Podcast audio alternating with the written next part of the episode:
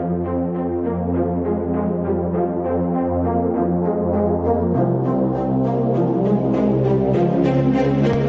The college football season is coming back, and we got you covered on every game. We're breaking it down on each snap all season long. Catch us every week starting on August 4th. Joe McGuire, Sean Scanlon, Jace Garcia, and yours truly, Obi Muniz, giving you the highlights, predictions, and current rankings. Visit our website at hhwshow.com and subscribe to our YouTube channel. It's all four downs, part of the CMG Sports Podcast Network. Clovercrest Media Group presents a CMG podcast. Keys to the City. Keys to the city, baby. When you see us, so you know. Crossed up by Kobe, little floater to Shaq, and then Shaq goes like this, and the rest is history. Pay attention. Don't tell me what to do, devil woman. What you saying, saying. But I- Speaking of those But I, Lakers, but I hold on, hold on. But I didn't make Don't my. I didn't make my. me. I said Denver's gonna win. Yeah, you did. You said that. See the Tom Brady. There's no other show like that. Clovercrest is doing great things right now. Streaming everywhere.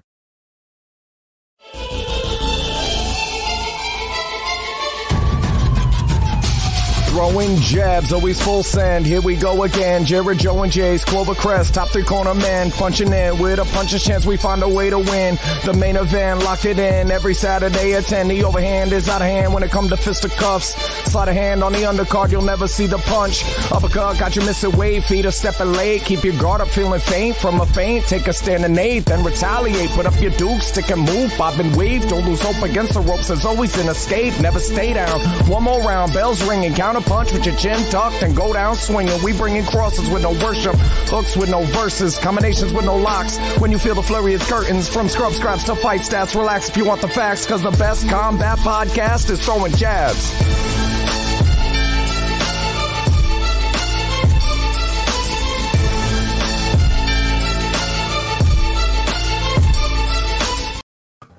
Hello, ladies and gentlemen. Welcome to Throwing Jabs. I'm your host, Big J, joined by Jared Jones and Joe Aguirre. And boy, we got another big weekend of fights. But before we get there, we got to recap last week's UFC pay per view, UFC 267. Let's start with the co main event. As we all picked Peter Yan to get it done against Corey Sandhagen, got it done via unanimous decision. I mean, next is the rematch for the actual bantamweight championship. But uh, Joe, what'd you think of the fight here? Uh, Look, here's the thing. Um, Peter Yan is next level when it comes to being a bantamweight, and Corey Sandhagen is a great, great fighter, and he fought a great fight. He gave it his all. He put everything he had into this fight. He's got to be happy with his performance, but as you can see, it fell woefully short or woefully short. I think everyone in this division should be on notice that you got to bring your A game to beat Peter Yan. And I don't think most guys' A games like San Sandhagen's are capable of actually beating Peter Yan. And he's going to go get his belt back from Sterling. And I'll be curious to see uh, who might be able to step up. This guy's just next level. This guy just enforces his will. And I don't know. I mean, again, Sandhagen's great.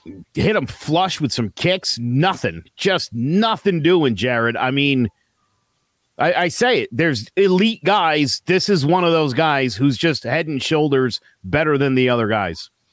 Buzzsaw, you know, Peter Yan, when we talked about fighter of the year, he was one of my candidates. And if you take that one knee out, these are dominant performances against top of the line guys. Um, I love your take here, Joe. It was the best fight Sandhagen could have fought, and he's and he's one of the elite fighters in the division, and it wasn't good enough for Peter Yan. This this this is uh this kid is a buzzsaw. I don't see him losing anytime soon, not at that weight class. I mean, Cyril Gahn could beat him, but this guy's good. Yeah, like I said last week, Yan is fighting to get at the top of that pound for pound rankings. Corey Sandhagen, he's just at the top of the bantamweight division. I mean, it's just different, and yeah, that that one knee keeps it from keeps it from being a bantamweight title defense and then he has to go back and get the championship again, wh- which sucks. But yeah, Yan is just a beast.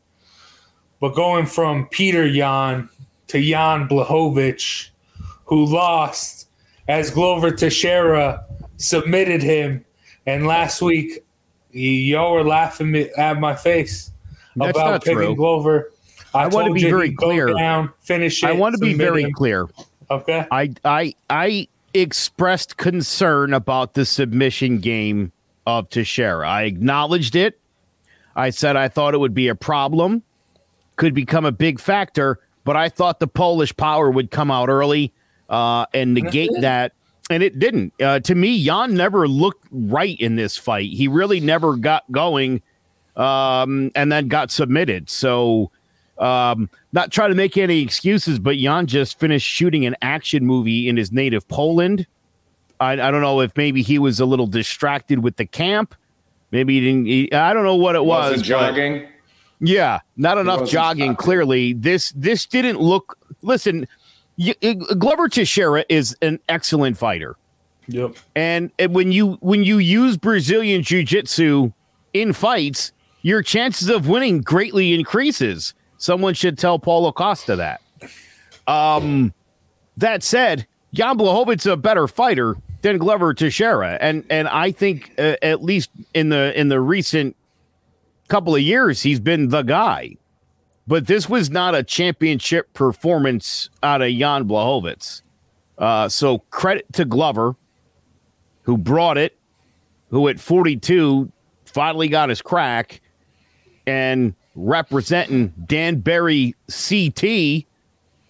Nothing but love for Glover Teixeira. That's great.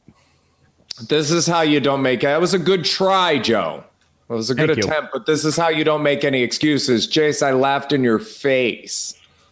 I said this guy, this might be a retirement party for Teixeira. I said he would be dominated. I was wrong on all three counts except laughing at your face because, you know.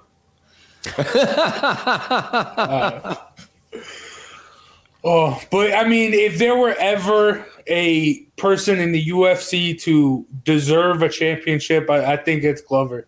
Like just his story, like like I mentioned last week, just struggling with his visa during his prime, then having, I mean, John Jones just dominated that division. He had his crack at John Jones, couldn't get it, but now it was his time. And, and Jan, like he he did go on this run, but I mean that's Jan.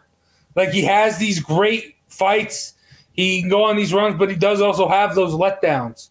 And I, I- just think, really, with Glover Teixeira at the top, even with Jan at the top, th- this division is still wide open, and we we need a young, hungry lion to come kill off the, these old guys and uh, really take control of this division, in my opinion, to get Is his name Yuri Prochazka? Because if it Probably. is, then I have just the guy for you. His name is Yuri Prochazka. Yeah. You.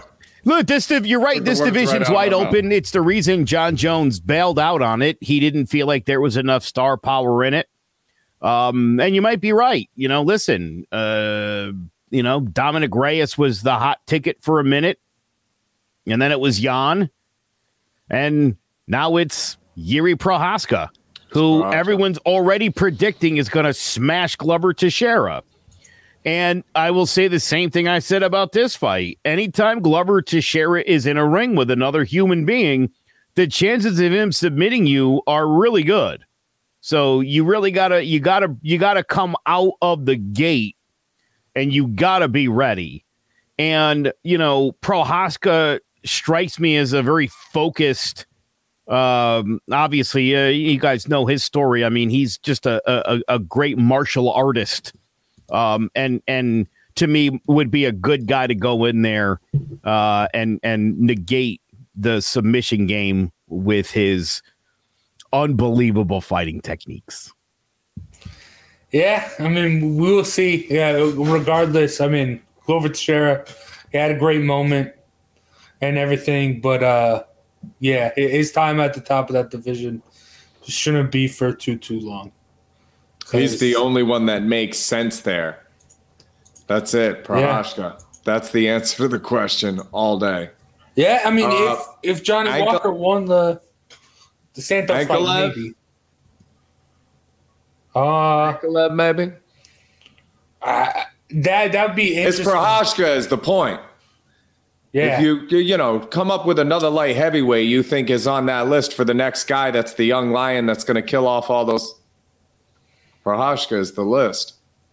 You to know what sucks though? I, I bet that if Paulo Costa were to, if they put Paulo Costa in light heavyweight and he knocks out someone, say Jan, Jan maybe a little bit older, so he has a big knockout, he can hop y- I, I think just because the UFC has loved him so much. Why don't you I bring him don't up and think let him it's fight right. Prochazka? But yeah, That's what you do. that, that that that is what you do, and I think they should do. But There's a retirement party for you. Yeah. Yeah, we'll, we'll see. We'll see. But now let's get to the For who real. you got. The who you got. Biggest beefs in combat sports. I mean, we, we have a big one coming up tonight, part two. Covington and uh, Usman. Uh, they, they hate each other. They're going back and forth.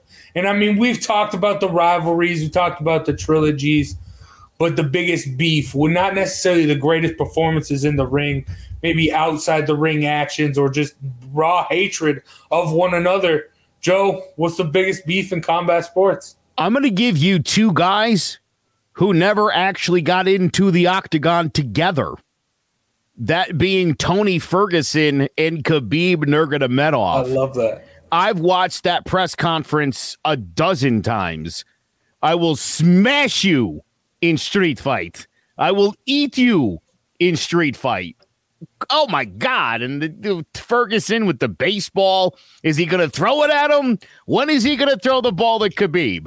You know what I mean? That was amazing. The back and forth with those guys. It's too bad uh, the fight never actually happened. But yeah, that to me, uh, and there's definitely lingering hatred between the two of those. And with every every bad fight Ferguson's had since then, Khabib is always there to remind him uh, of it, and I love that. Yeah, I mean, he, Khabib was Tony's white whale. Like as soon as he retired, everything went down the down the toilet for him. So, yeah. But Jared, what you got?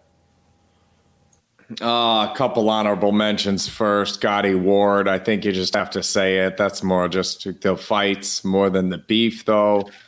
Uh, Sugar Ray and Hearns, Hagler Hearns, that whole uh, Duran, that whole four pack we had there for a while in the 80s. Rousey and Tate. John Jones, John John, Jones. Jones. versus alcohol. Uh, And in combat alcohol. has got to be a winner. Thank you, Sander Sanchez. Yes. John Jones versus addiction. Okay. Circle gets a square.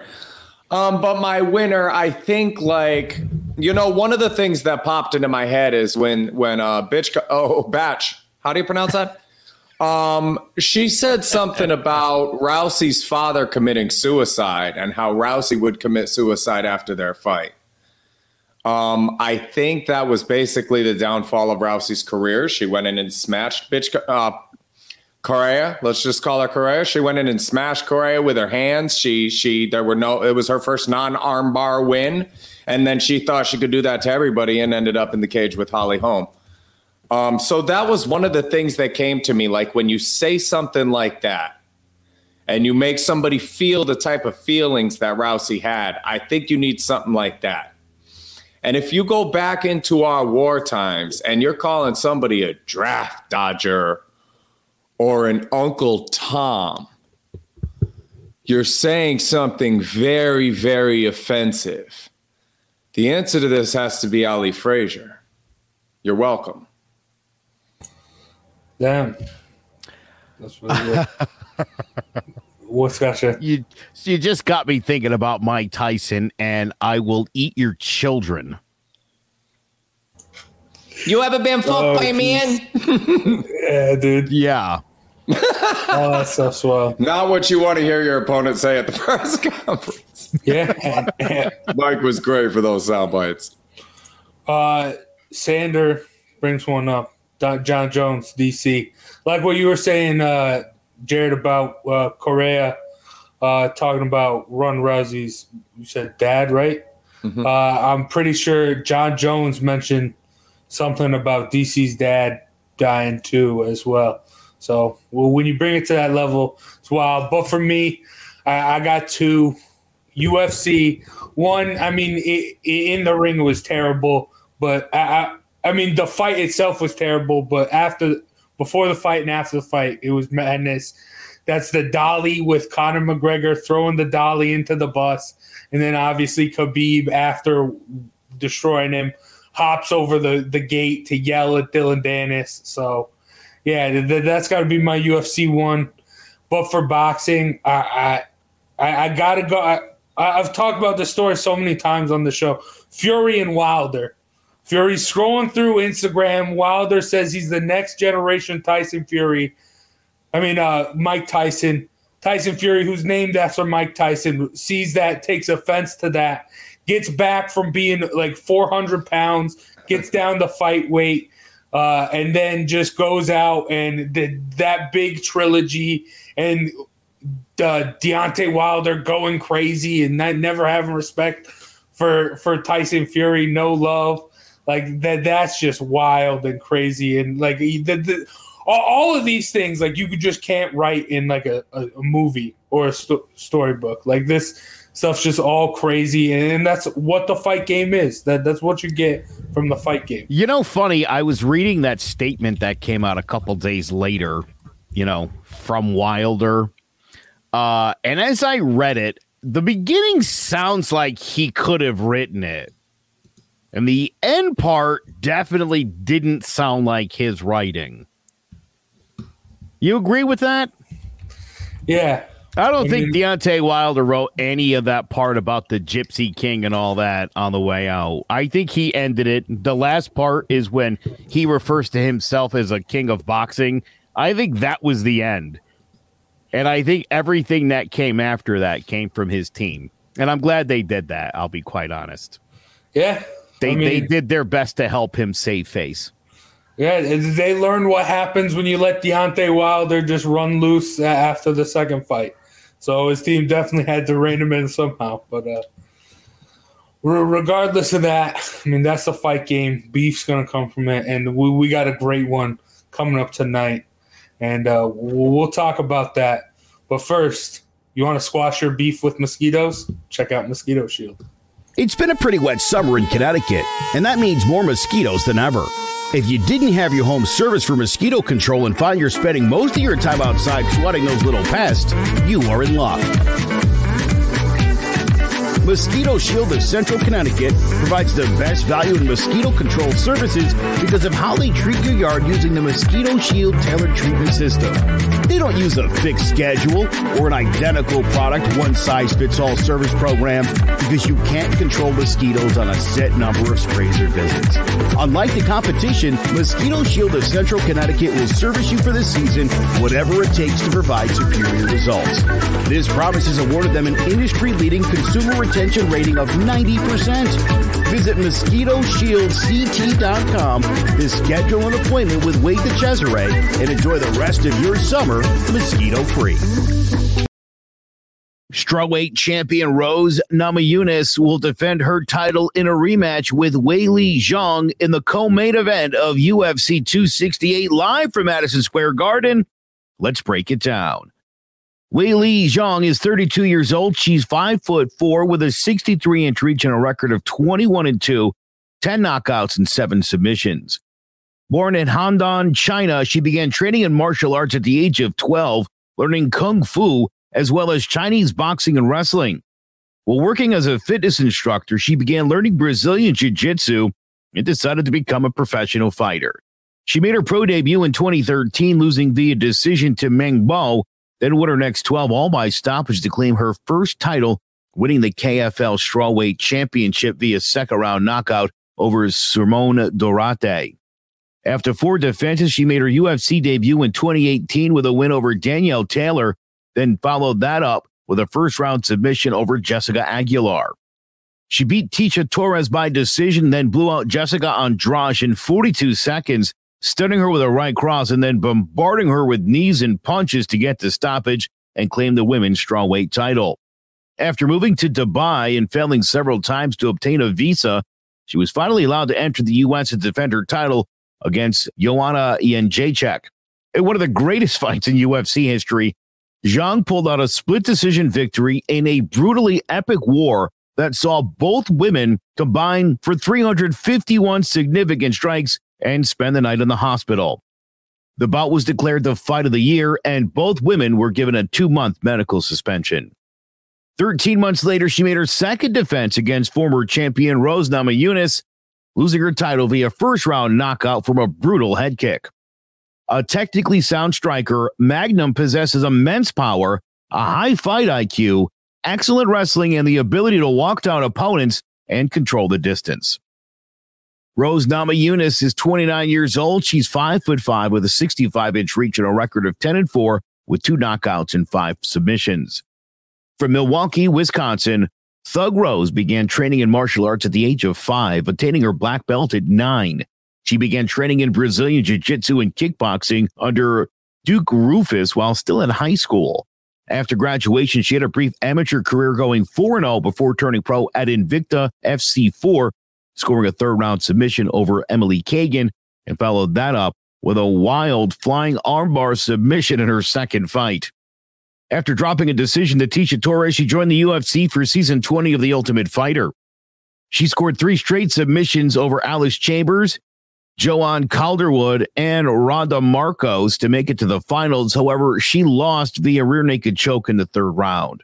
In 2015, she defeated both Angela Hill and Paige Van Zant via rear naked choke and followed those wins with a decision over Tecia Torres. After submitting Michelle Waterson, she took on strawweight champion Joanna Jędrzejczyk, and despite being a massive underdog, she knocked out Jędrzejczyk with a vicious 1-2 in the first round. Following her decision victory in the rematch, she was forced to take the rest of the year off due to a compression fracture of her vertebrae, which she sustained while training with Valentina Shevchenko. Upon her return, she dominated Jessica Andrade, but ultimately lost via knockout when she was slammed down in the second round. In July of 2020, she got her revenge, defeating Andrade by split decision. And on April 24, 2021, she took on the formidable Wei Li Zhang, knocking out the champion with a thunderous head kick in round one to become the first woman to reclaim her title in the UFC. One of the most well rounded women in the sport, Rose is a highly proficient striker with excellent footwork and kicks, and after closing the distance, will usually go for submission. Can a refocused Wei Li Zhang use her immense strength and powerful punches to exact a revenge? Or will Thug Rose use her superior footwork and striking ability to cement her standing as one of the pound for pound best in the sport? Tune in to UFC 268, Zhang versus Namajunas, and let's find out. All right, Joe. We talked a little bit about this before the show started. And you think we're going to have a second two time champ tonight? I am coming across some new information and I'm a little concerned right now. And you might have seen oh. uh, tough weight cut, had to uh, weigh in naked behind a curtain. So now I'm a little bit concerned. Uh, boy, I'm gonna take. I'm gonna go against what I said to you before, Jace, and I am gonna take Thug Rose. Uh, I think this one's gonna be uh, bloody, and I think it's gonna go the distance. All right, all right, Jared, what you got? Yeah, actually, no, Joe. The, the power, dude. You were all on this, like. I don't right. know, man. Bad camp, bad weight cut. I don't know. Now I don't know. I don't know if I like that. I was all set to take Weili, uh, Jared, and uh, I don't know. I talked myself out of it.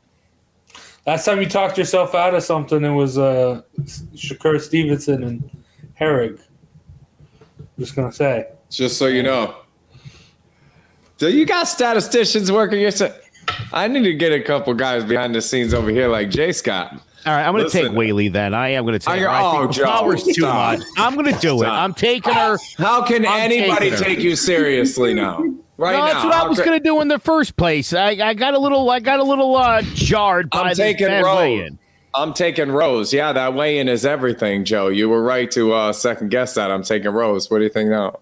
Yeah, I do want to take. No, I'm going to take. I'm going to do it. I'm going to. I'm going to stick with my original pick. Although I, I will say, obviously, this is very concerning information. Um, we Oh, all know how important you know cutting weight is. Everybody but Paulo Costa knows how important making a weight cut is and having a good camp is, and how important that is. So, yeah, I'm a little. I'm definitely concerned. But look, my my thought, Jared, going in and and uh, Sander put in the comments, you know, the booing bothered her. She's got a lot of excuses. I really do think this woman came in to Jacksonville, Florida, thinking as the champion, why wouldn't they cheer me? I don't think she has any comprehension that, you know, China, boo, China.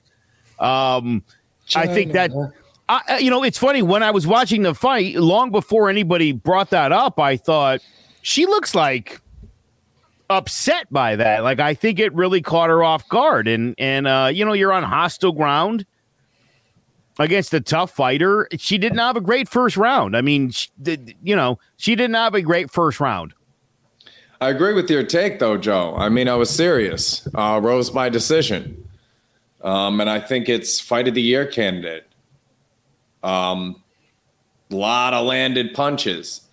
If you got a FanDuel lineup, take them both.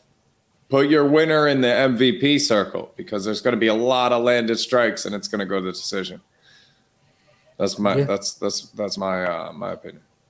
Yeah, I I mean, I I still don't know where Joe lands, but I get what what, what you're saying, Joe. Like, I, even This with is like the weight pronouncing Baturbiev with him, trying to figure out who he thinks is going to win the fight. Is better Beterbiev. Better Oh, be, my God. better bud. Scully didn't Listen. even know. He was like, "No, it's Batur. It's better." Wait, Uh, but no, lad, th- this Who did I say I was taking? Now I don't remember. Did I say I, I don't know. I don't remember either. I, I think you're sticking with your guns, unless you want to change your Why guns. don't you go draw? No, Yeah, all right, I'm gonna Majority go- draw. I'm gonna I'm gonna say uh, Rose by decision, like I said at the beginning. Okay, This is a tough fight, though. You have to admit. It is. I, going to put my money on from. Rose. He sounds pretty confident. No, but I mean, I, I'm with you. It's back and forth. It's really hard to pick. But the thing is, is Rose, it, it, as an underdog, I, I haven't looked. I looked earlier in the week. She was an underdog. I don't know if she still is, but like she, she, she just always gets it done against Joanna, coming in, getting the knockout, coming back. Everyone said the knockout was a fluke. She came in, she went five rounds, she outclassed. I think it's the same thing here. You got the knockout. Everyone's saying it's a fluke. Uh, I, yeah, and a lot of the excuses, the weight cut, the the home crowd or whatever. Those are all excuses. But no, Rose just comes in. She shows up. It's the same Rose you're always going to see, and she just gets it done. I, I think she outclassed her.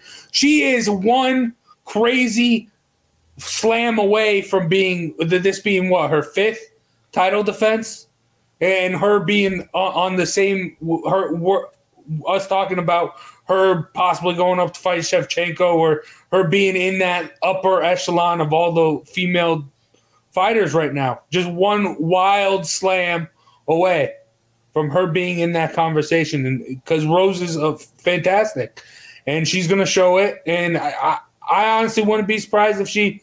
I, I I think she takes it to the ground and submits uh, Zhang in like the third round.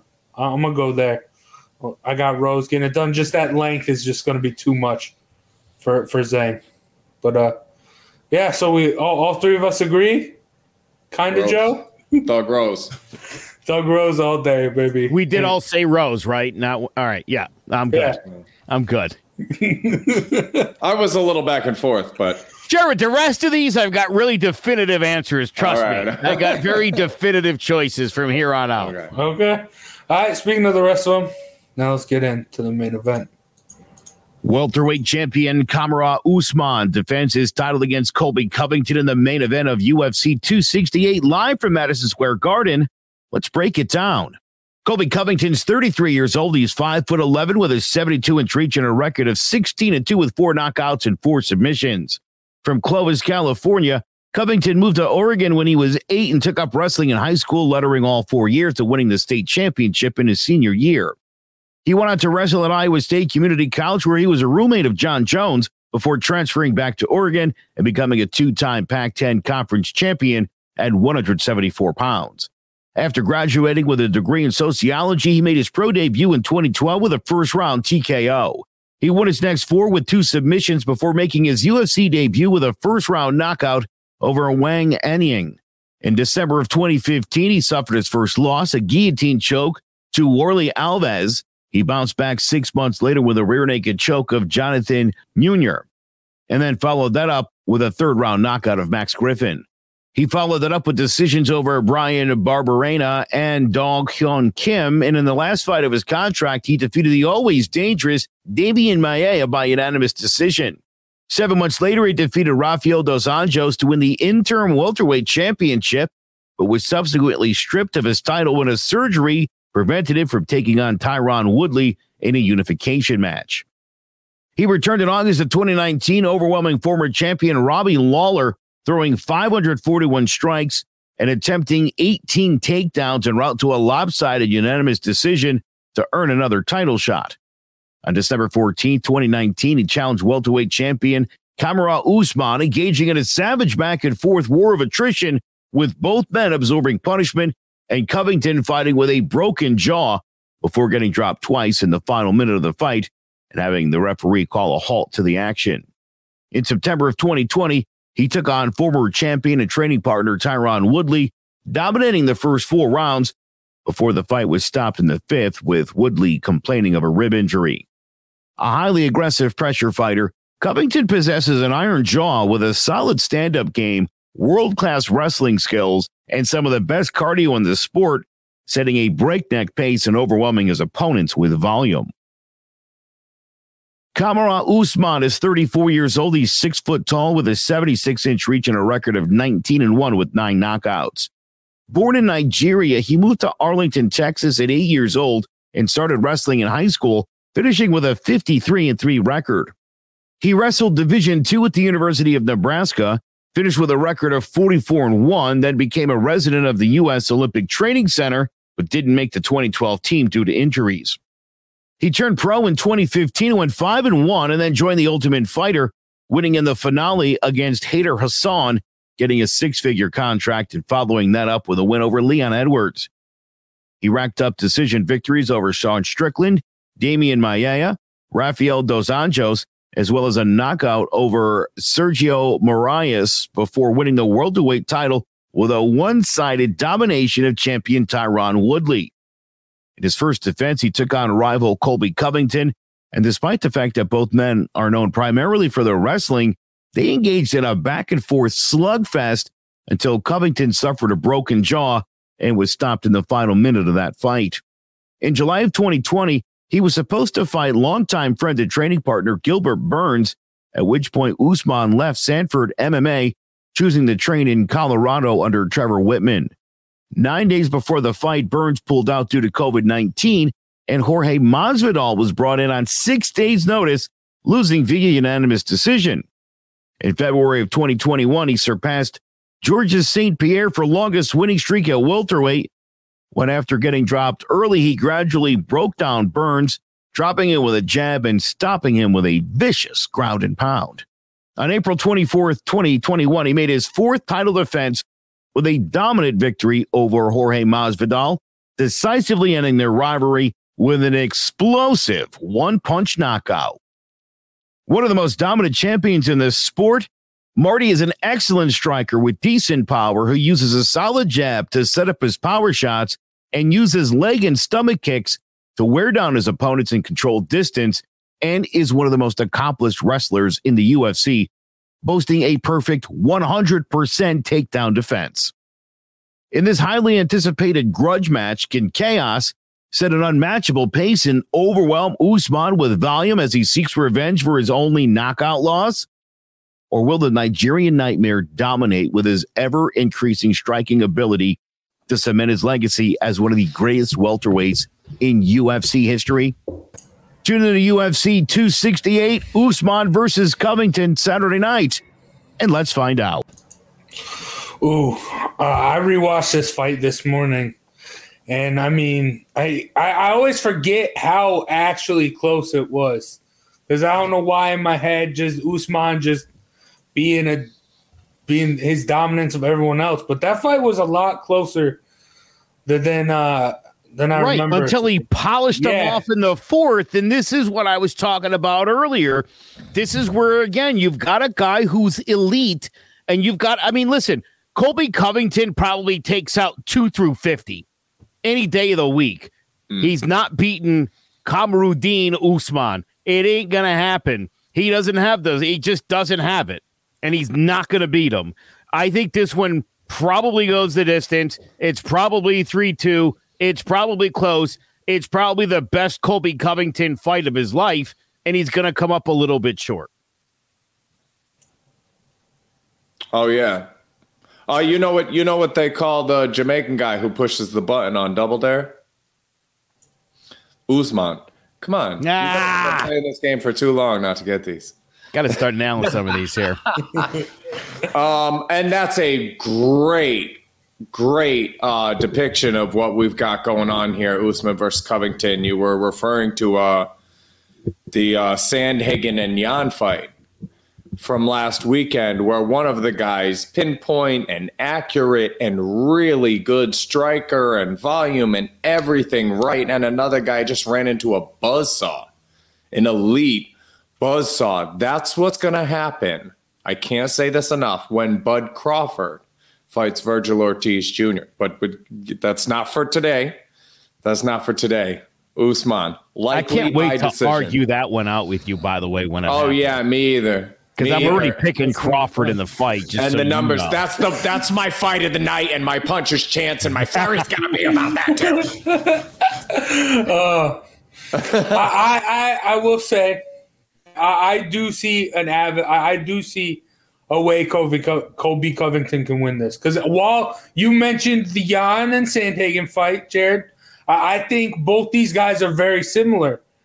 Usman, I, I see a lot of similarities with Sandhagen with that length. And, and Colby Covington, I see a lot more, more like the TJ Dillashaw Sandhagen fight, where when he was able to get in, he was able to flurry off a couple, and he had the greater. He he was better at those exchanges. But when Usman was able to keep it at distance, I mean, before the fight was ended, Colby Covington was leading the the, the, fight in strikes. The So- problem is, what can he do better than he did Nothing. last time? Nothing. I don't see much. I don't But- see very much. It's like But- Sandhagen. You don't give him a rematch because Yan will eat him again. and I'll tell you what, I think Usman is fighting better than he was then. Yes, Yeah. definitely. Yes, That's, but if you if you see a marked improvement, it's likely to be from Usman, who gets the fight stopped in the second or third instead of the fourth. Yeah, but I, I do the if that if Colby Covington's jaw didn't break and he didn't get knocked out, uh, that that would have been a hard fight to score. That's all I'm saying. But I think th- this isn't going to be the same fight as last time. Uh, usually, when you got these both these ground guys like this, they like to exchange in strikes in the first round. Like when you got strikers, that they like to sometimes test out wrestling the first time they meet. So I think this is going to go to the ground, and that's why I got Usman taking it. But if Colby can come out, uh, get the pressure, and then just stay in Col- in Usman's face for like the first two rounds, just constantly coming forward, swinging like a Nate Diaz type, uh, Cain Velasquez in his prime, just coming forward. I do think he can wear down and maybe make Usman crack early. But other than that, like I, I think he's to wear himself down, and then Usman's just to pick him pick him apart. But uh, I, I do see th- them utilizing the wrestling more, and that, that's why I got have Usman in the edge there. I'll but tell I do you see the something. avenue for Covington. I think part of the reason this first fight was this stand up that it was, and again, these are two great wrestlers. yeah, Only one of them has a hundred percent takedown rate in the UFC. And so again, it very much negates probably Colby Covington's best asset. And so it forces him to fight a fight that he doesn't want to fight. And I Yeah, just think, it- I mean, like you said, but like, no, no, no, listen. Like you said. Jace, if Covington has to try to get this to the ground, it's gonna it, it means Yeah. it's not going well, and it means he's probably in big trouble. Usman worked his way up through the UFC and is the champion and the number one ranked pound for pound fighter in the UFC, and his takedown defense percentage is 100. That's Yeah. sick. That's wild. Get out of here. How is He's- anybody gonna beat this guy? And you're telling Yeah, me a guy who nothing. that's not his specialty is going to have to do that. It's just not. I don't see it, man. Dude, I'll tell you what. I mean, again, you know, the, uh, everybody knows I love uh, Mazda Masvidal a ton. Uh, you know, and I remember in in the rematch after the first round, I thought, all right, all right, Georgie took it a little bit, but felt like he was coming on strong in the second round. And then, bam, there they were. Now, this is a guy who, in 54 fights, had never been knocked out? He fought Kimbo Yeah.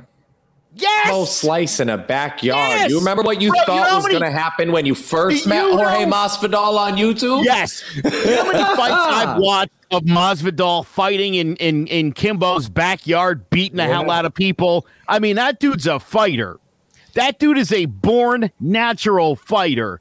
Nasty and dude. and uh, this is what I loved because he talked a lot of smack, which is why I love Jorge so much. But after the fight, he said, "Dude's got my number." Yeah, I mean you gotta respect. Straight but, up. But uh, Colby, even if he loses, he's still gonna.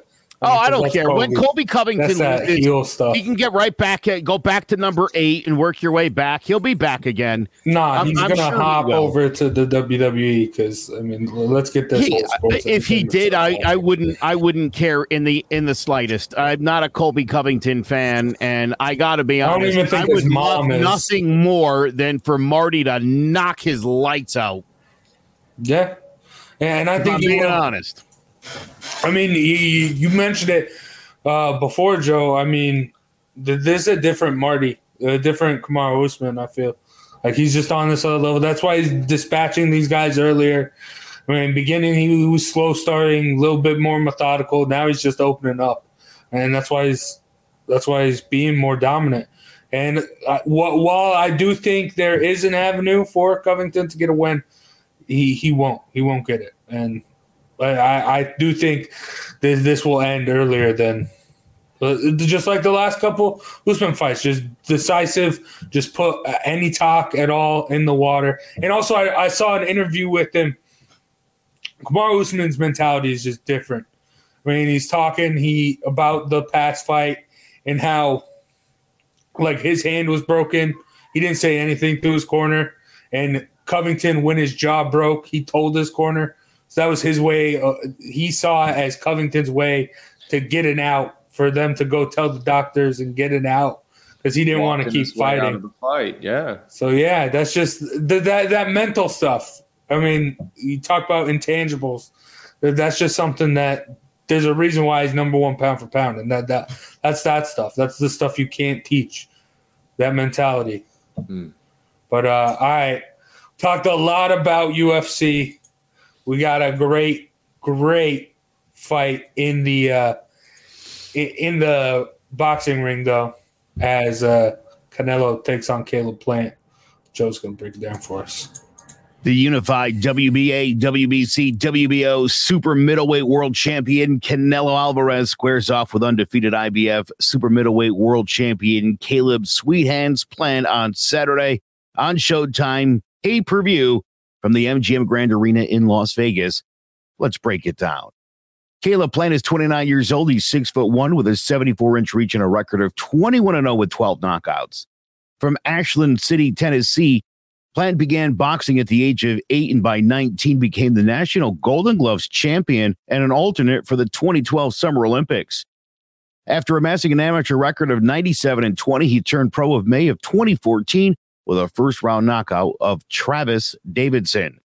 Over the next three years, he went 15 and 0 with 10 knockouts before making his first real step up in competition when he completely dominated Andrew Hernandez, winning all 10 rounds on the judges' scorecard after which he found himself ranked sixth by the IBF.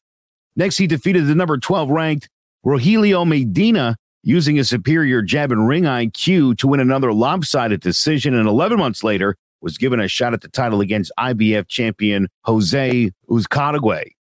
In another dominant display, Plant used his footwork and jab to completely overwhelm the champ, dropping him twice, once in the second round and once in the fourth to claim the title by a wide unanimous decision. In his first title defense, he blew out challenger Mike Lee, dropping him just 37 seconds into the first round and three more times in the third to score a technical knockout.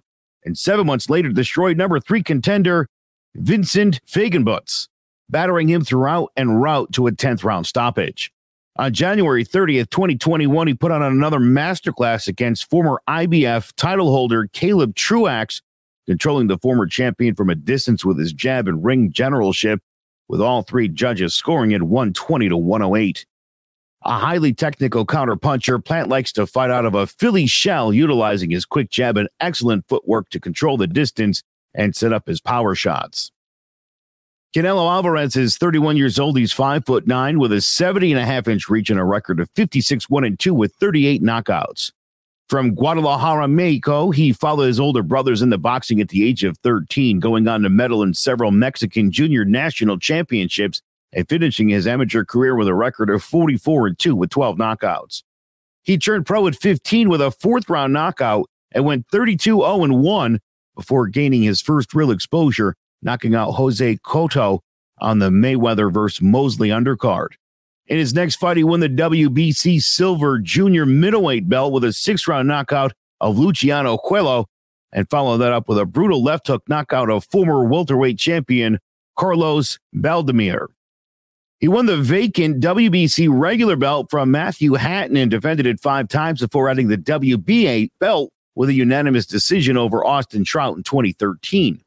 In his next fight, he lost his belts via majority decision to Floyd Mayweather, but quickly bounced back, tearing through the junior middleweight division with knockouts of Alfredo Angulo and James Kirkland before defeating Miguel Cotto by decision for the WBC middleweight title. After knocking out Amir Khan with a thunderous right cross and following that up with one sided beatdowns of Liam Smith and Julio Cesar Chavez Jr., he took on Gennady Golovkin in an attempt to unify the middleweight division. After 12 intense but evenly matched rounds, the fight was ruled a draw, and when the pair rematched the following year, it was much the same with Alvarez pulling out a close majority decision. Unable to unify the middleweight division, he set his sights on super middleweight, knocking out Rocky Fielding with a body shot, and after briefly moving up to light heavyweight to knock out Sergey Kovalev for the WBO belt, he dropped back down to super middleweight to win the WBA and WBC belts with a unanimous decision over Callum Smith. On May 8th, 2021, he added the WBO belt with an eighth round beatdown of champion Billy Joe Saunders, putting on a masterful performance and fracturing his orbital bone before Saunders' team threw in the towel. A defensive specialist with exceptional head movement and footwork, Alvarez also possesses phenomenal power and is among the finest counterpunchers in the sport and is widely regarded as one of the pound for pound greatest fighters in the world. Can Sweet Hands use his jab and size advantage to keep Alvarez at bay? Or will Canelo's power and ring IQ be too much to overcome as he vies to become the first undisputed super middleweight champion of boxing history? Tune in Saturday night to Plant versus Alvarez, and let's find out. Joe, can Canelo knock off the second of the Caleb and Caleb's list. First, tonight. first, you missed a golden opportunity for, or can the challenger supplant Alvarez? the, I'm sorry. I'm sorry. Yeah. Tony, I know you're watching. Make a note of that next time Caleb Plant fights. I don't know about you guys, but the fact that the super middleweight division will finally be unified will give me the best night of sleep I've ever had. I said this last week about Shakur Stevenson. If you want to spend the prime of your career unifying a division that nobody gives a crap about, knock yourself out, literally, because no one's going to be there to watch any of it. I mean, get real. Who cares? Of course he's going to beat Caleb Plant. Why wouldn't he? Like, in what world do we live in where Canelo doesn't completely destroy this guy and unify the super middleweight division? Why? Why? Where's Triple G? Right. Where's Triple G? What are we doing with this? Caleb Plant? Really? Caleb Smith too busy? Give me a break. What a joke. Dude, Canelo better blow him out in six, six or under, or he should retire. That's what I say. I like that. I don't even want to go. I just joke. Keep going. this is this is great. Dude, I love Canelo Alvarez. I want to watch him fight people that I care about in a division that people care about. Nobody cares about super middleweight at You know- all. You know I'm a numbers guy, right? So I'm over here on uh, Box Rec, and I've got some Canelo Alvarez opponents numbers. Uh, for perspective, Alfonso Gomez, 33, Kermit Cintron, 17, Shane Mosley, 19, 23, 69, 90, 62, 764, 730. You guys can guess who those that guy is. Triple G. Danny Jacobs, 220. Kovalev, 230. Callum Smith, 255. Billy Joe Saunders, 166. Uh, Caleb Plant. Uh, here we go. We got 26, 21, 7, 4, 4. He never fought anyone the likes of Canelo or even close to about 15 of the guys that Canelo's faced by the numbers. Canelo's faced, what was that, 12 to 15 guys that aren't any, that this guy's never been in the ring with, got knocked out by Canelo Alvarez. Um, that said, the line is too high. You can't bet minus 950. If you're betting the fight and to win, plus 650 on Caleb Plant. He's showing up to fight. What you want here is the under nine and a half at a coin toss. That's all day. This fight doesn't see round 10. Yeah, Uh, I mean Canelo takes care. I, I honestly, I mean we've talked about the the idea of Canelo moving up to fight uh Beterbiev before, and, and I mean he, he's he's not doing that. I, I think he's just waiting for someone to come out of welterweight. I mean wh- whatever's going on there, and then just meet at middleweight. I think because man, he, I mean, or or he's just gonna keep doing this, keep just dominating super middleweight, middleweight, Yes, maybe fight he a learned this. He learned this from Floyd Mayweather. Yeah. So I, I but then, yeah, I, I don't know, man. I, I love that you said nine and a half, Jared. Yeah, I think that's easy. That's easy, easy. So, yeah, uh, Canelo all day, every day. He's gonna get it done. Um, Again, uh, real Caleb quick, you know, it's funny. For Uh, my brother sent me earlier this week video, uh, and I had forgotten how amazing this was when Floyd Mayweather uh, lost at the Olympics and cried like a little bitch. Um, it it it really that day it it proved to me how obsessed this guy is with not losing fights. And it's been really it's all that's mattered to Mayweather is to not lose and in doing so to not fight anybody to dodge people until they're in their 40s um and then he wonders why people don't love and respect him you know? Uh, uh these guys these guys this young generation uh the lopez's uh davis you know even a guy like wilder everybody looks at mayweather and and again you watch the way wilder's come completely undone from a draw and then a loss and then another loss. Um there there's more to you know again you can lose a fight and learn a lot from it you On can take hand, valuable that's a- lessons out of this On the other hand, that's a that's an experience that most people can't identify with. There's not too many things I can correlate with losing a fight when you go back and you just weren't good enough. When Jorge Masvidal said that, you know, that's that's an experience 99 out of 100 people are never ever going to have to to stop and say, I tell you guys about asparagus wraps. I don't know where it comes from, but Chad Dawson was just better than me. There was nothing I was going to do to to get at a six foot three left handed 158 pound kid. And that's so is, uh, just the idea of taking a loss. I mean, This is a little bit different, but you know, again, I've never been in a boxing ring, so I don't I don't know. But I did recently win a wiffle ball championship.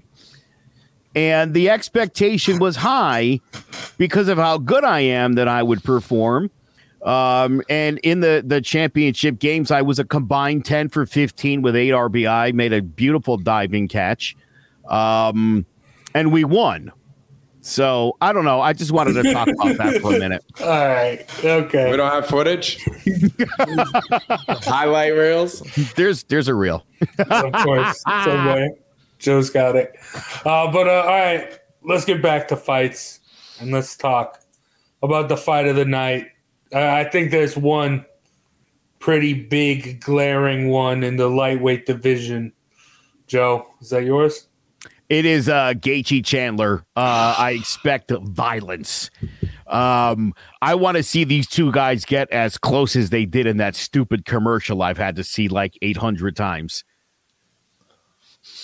You know what I'm talking about? Where they're like face to face for the whole commercial. I look forward to that actually now happening. Because I always, in my mind, uh, when he leaves and he backs him up to the door, they would have just started duking it out right there um, on Chandler's back porch.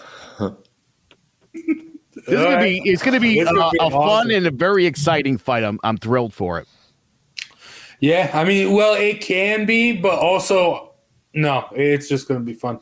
I could see Chandler taking it down and making it kind, but no, I mean, Gaethje's too good to take down defense, and uh, yeah, it's going to be war. And I mean, especially the way Chandler's been fighting, he wants to come out and get that brawl. So yeah, I th- this it's going to be fun. And This is a great card, by the way. Uh, Frankie Heck yeah. Edgar on it as well. I mean, Frankie I like Edgar versus seeing. Marlon Barrow. Yeah, that, that was my Yeah. fight of the night. I, I think Crossroads, too easy, two guys going in different directions.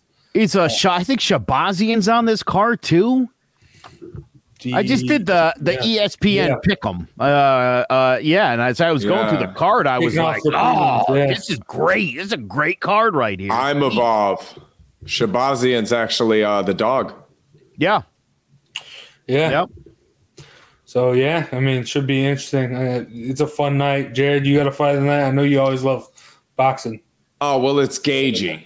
Yeah. It's Gaethje Chandler all day, but forced to give you something else, boxing would have been Plant Canelo. So, yeah. so I'm going to give you one more to pay attention to here. I think it's got a lot of potential. It's two guys that have lost a few fights, won a few fights, been in the upper echelon for a long time. If they're going to make another run at it, the time is right now. Uh, Bobby Green versus Al Iaquinta has be a Yes. very good fight. Who would you take in that fight? Because I took uh, I took Iaquinta. out Iaquinta. Yes, he's the I like underdog. Iaquinta as well. He's on one of those round robins I made actually. Al Iaquinta. Yep. Damn, I, I like that. I like that. Uh, Good pick. Iaquinta pick. But uh, all right. Speaking of picks, Jared, got your puncher's chance. But first, we got to bet responsibly. And if you if you need help managing your money, check out JPEX Financial. Do you have a 401k and some savings for future retirement but you don't even know if it's enough to live off of? How much is enough? And how often do you think about it? The team at JPEX Financial Group can help set your mind at ease. We specialize in creating strategies, doing the planning and managing of your financial, educational, and investment needs. We help clients pursue their investment goals with sound financial strategies. You deserve a personal, tailored plan. Lasting, meaningful, and open relationships are the foundation of our practice. You've worked hard for your money and should feel confident with your investment choices as you make decisions for your financial future. Your goals are our goals.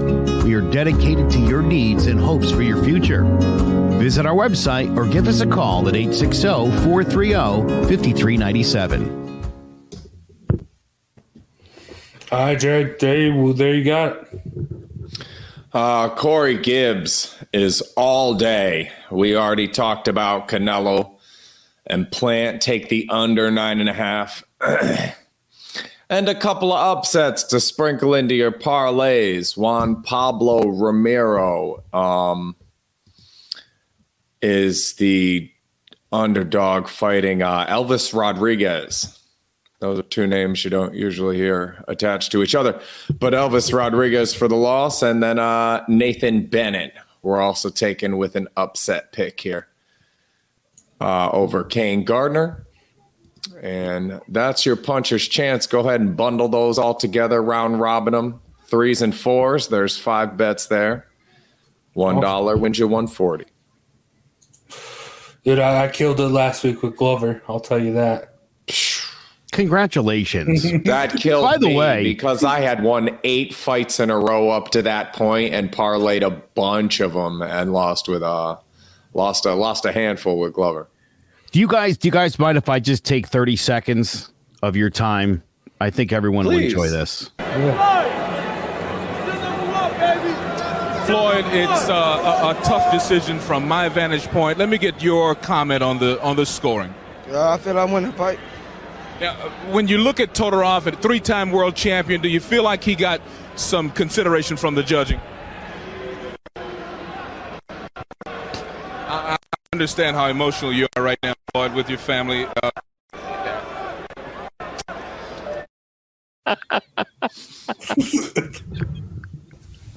I mean, I'm the most empathetic person on the planet Yeah, ah, to people that deserve it. close, close. Yeah, to people all right. who deserve it. Uh, I'm sorry. I can I can honestly look at that clip and it makes me laugh every time I watch it. By the way, uh, mad props to my man Beasley Reece, uh, former New York Giant, former uh, NBC Connecticut news reporter, and uh, a really cool guy. I had a chance to know him for a long time. Good guy. Yeah, but uh, I, I mean, it's so crazy. People love to. I mean, when uh, DC was crying after the Jon Jones knockout, I love. DC. I my No, heart broke for people- DC. and, and even with uh, uh, to a degree, Wilder. I mean, you, you're just in combat. I said to a degree. With, and and then as soon as they put cameras in your face after just being knocked out or just being just going to war for however many rounds, I mean, th- things can come off uh, a little weird, and you, you're you're in those emotions. So I, I get it to a degree, but but yeah, I mean, No, I'm That is- I'm a crier. I'm a crier. I I actually think it's a, a symbol of strength, but you've got to differentiate a certain kind of crying. I mean, Rose Namajunas, I'm the best crying is different than Terrell Owens, that's my quarterback crying. Those are two two two Yes. different kinds of crying. they one are. of them one of them I might tear up with you. The other one I'm okay to laugh at you and not feel like I'm I'm not being empathetic enough. Leave Brittany alone. There's two different kinds of crying. Yeah, I mean, well, uh, I think now that we're talking about crying, it's time to wrap up the show. But uh, before we do that, shout out to throwing jabs. I mean, uh, sport uh, scrub scraps. Jeez, I'm losing my mind. Scrubscraps.org. Make sure you check it out. You can come support them right here, and then membership, sign up, fill out the Google Docs, and there you go. And also testimonial video, everything you got all right here, scrubscraps.org. Make sure you check that out. And We are very, on. very proud of that, and big props uh, to Jace for all his hard work. To my daughter Eden and their boyfriend Zach Laplante, uh, Chris Moscone. Uh, a lot of people put a lot. If I'm leaving anybody out, I apologize. Erica Jones certainly. Uh, Trinity too. uh, yeah. Trinity, yeah, of uh, and of course uh, Jared. Uh, you know, we put a lot of work and effort into getting this bad boy up and running. Membership is open, so uh, get in on the ground floor, baby. Love to Oh, have yeah. you, um, and we're hoping to to get things really rolling uh, with the start of the new year. Maybe uh, maybe an event even. Oh, yeah. Let's go. Scrubscraps.org. Go check we'll it out. talk. Hey, and we'll be right here. Hey, get on that membership list. We're giving priority to everybody who's on that membership list. There's already about 50. we've got a we've got a method to sponsor, and those will be the priority sponsors, uh, sponsees.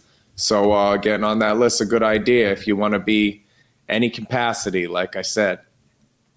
Hell yeah. That's scrubscraps.org. Make sure you check it out. And a big shout out to JPEX Financial Group and Mosquito Shield. Make sure you check out Mosquito Shield CT as well. Sign up for their services. Tell them Throwing Jab sent you, and they'll give you a discount as well. And that's going to do it for Big Jace, Joe Aguirre, Jared Jones.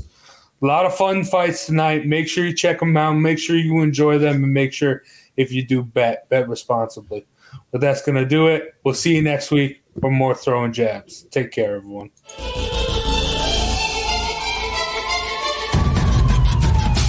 Throwing jabs, always full send. Here we go again. Jared, Joe, and Jay's Clover Crest, top three corner man, punching in with a puncher's chance. We find a way to win. The main event, locked it in every Saturday at 10. The overhand is out of hand when it comes to fisticuffs. Slide a hand on the undercard, you'll never see the punch. Uppercut got you missing weight, feet are stepping late. Keep your guard up, feeling faint from a feint. Take a stand and eight, then retaliate. Put up your duke, stick and move, bob and weave. Don't lose hope against the ropes. There's always an escape. Never stay down. One more round, bells ringing, counter punch with your chin tucked and go down swinging. We bring in crosses with no worship, hooks with no verses, combinations with no locks. When you feel the flurry of curtains, from scrub scraps to fight stats, relax if you want the facts, cause the best combat podcast is throwing jabs.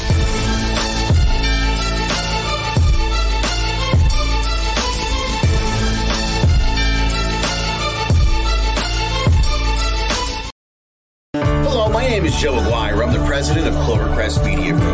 CMG, we have a wide variety of podcasts, including sports shows like Keys to the City, The Roll Call, Throwing Jabs, All Four Downs, and Jawing About the G-Men. And great true crime shows like Sticky Week, Crimes and Consequences, Ivy League Murders, and Burn, the unsolved murder of David Eichmann. You can find all these podcasts and so much more by visiting clovercrestmedia.com.